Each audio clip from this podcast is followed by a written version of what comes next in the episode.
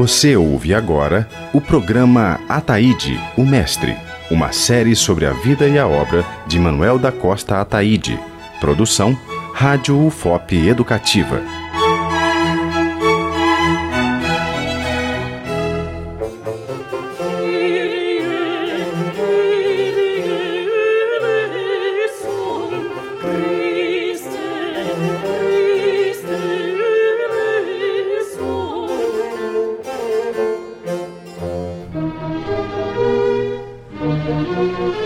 No primeiro capítulo, falamos da origem e importância até chegarmos na devoção de Ataíde. Muito provavelmente, essa devoção que lhe era característica foi fundamental para definir o direcionamento de suas obras. Neste capítulo, vamos conhecer um pouco mais sobre suas referências e sua área de atuação. Inspirado em estampas e gravuras de missais, sempre usou toda a criatividade e imaginação para dar seu toque pessoal a cada obra realizada. Usou recursos típicos do barroco como colunas, frontões, volutas, conchas, vasos e flores. Tais características podem ser encontradas na decoração de igrejas e dos painéis e telas que deixou em 18 igrejas de Minas Gerais. A precisão e a qualidade do trabalho são marcas que o diferenciam. É isso que explica o professor Marcos Rio, pesquisador de arte barroca.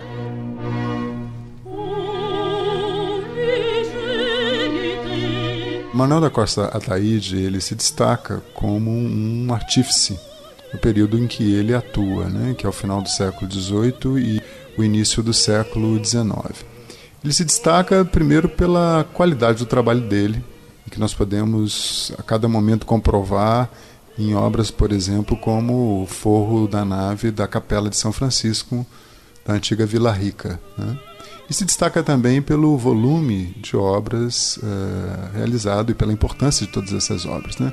A partir da sua qualidade né, de execução, ele ficou conhecido e, em função disso, ele acabou recebendo muitas encomendas, né? e realizando todas com, com grande qualidade e acabamento. Né? Sendo que eu destacaria o forro da nave da Capela de São Francisco de Vila Rica, que sem sombra de dúvida de todas eu considero que seja a mais interessante.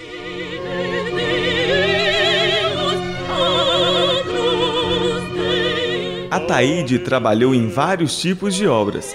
Atuou como pintor de forros e de pintura de cavalete, dourador de retábulos e encarnador de imagens, cartógrafo, professor de pintura e desenho e ilustrador de livros manuscritos. A museóloga do Museu Arquidiocesano de Mariana, Maria Brito, fala sobre os tipos de obras que podem ser encontradas na arquidiocese, produzidas pelo artista. Pintura de cavalete, no caso dele, ele fez uma pintura, um óleo sobre tecido. Mas a gente tem obras dele nas igrejas, por exemplo, aqui na igreja da Catedral da Sé, como na igreja de São Francisco, que já são pinturas de teto. Então já são é uma outra história, uma, é, uma, é uma outra composição. Então, ao mesmo tempo que a gente tem a pintura de cavalete, a gente tem a pintura de teto também da obra dele. Domine Deus,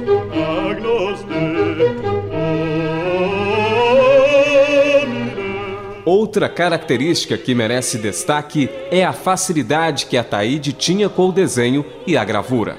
O professor Marcos Rio fala da importância deste tipo de conhecimento para os artistas daquela época. Existe o destaque de duas técnicas importantes na produção da imagem. Uma é o desenho. Né? Um artista que trabalhava com imagem tinha que obrigatoriamente conhecer com grande propriedade a técnica do desenho. A prática do desenho era de fundamental importância. Né? E isso o, o Ataíde todos os pintores de forro uh, de Minas Gerais comprovam com grande maestria. Né? Eles tinham um conhecimento bastante aprofundado do desenho. E a outra técnica é a gravura. Naquela época, no que diz respeito à imagem, o grande circuito que fazia circular as informações imagéticas por todo o mundo era a gravura. Então, cada artífice que se prezasse, que quisesse de alguma maneira se posicionar bem nesse sistema ou nesse mercado de encomendas, precisava ao longo do tempo compor uma boa, uma bela coleção de gravuras. Né?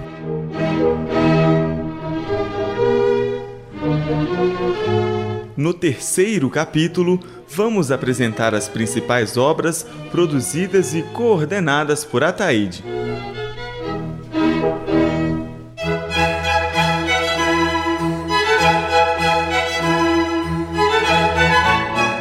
Você ouviu o programa Ataíde, o Mestre. Produção e apresentação: Danilo Nonato e Alan Passos. Trabalhos técnicos: Cimei Gonderim. Uma realização da Universidade Federal de Ouro Preto.